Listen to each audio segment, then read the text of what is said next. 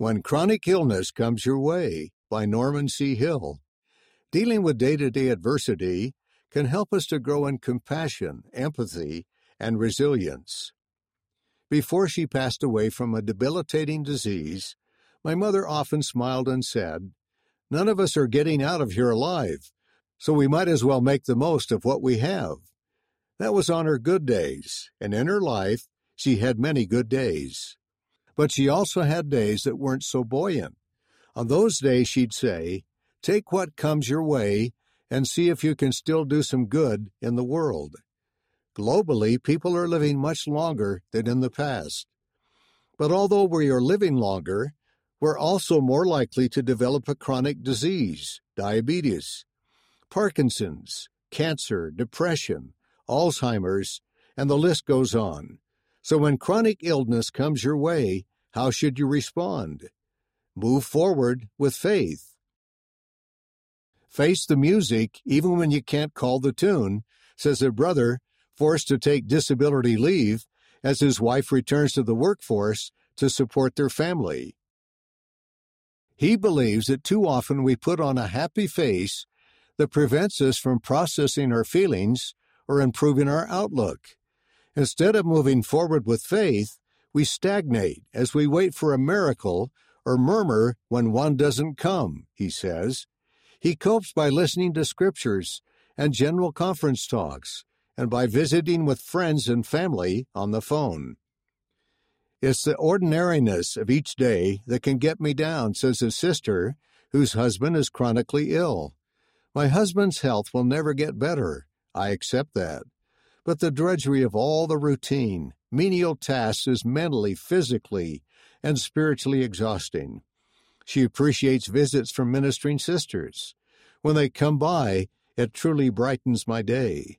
Sometimes my wife and I forget things and get irritable with each other, says another aging brother. And especially regret afterward angry words we say to each other. They've learned to make notes to help them remember.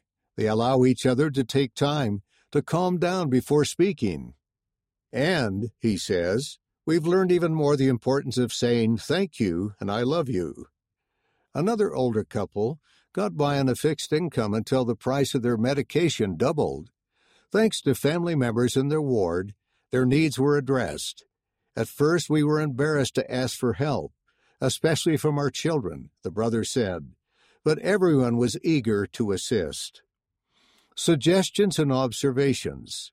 Here are some suggestions and observations from those who deal with chronic illness. 1. Those who turn to the Savior will find hope. I thought no one could understand what I was going through, says a brother with chronic fatigue syndrome, CFS.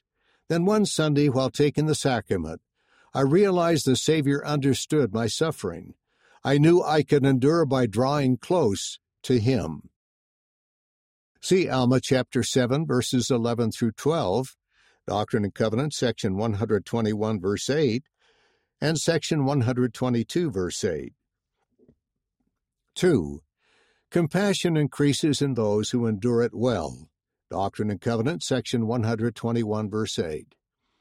To whom do we look in days of grief and disaster for help and consolation? They are men and women who have suffered, and out of their experience in suffering, they bring forth the riches of their sympathy and condolences as a blessing to those now in need.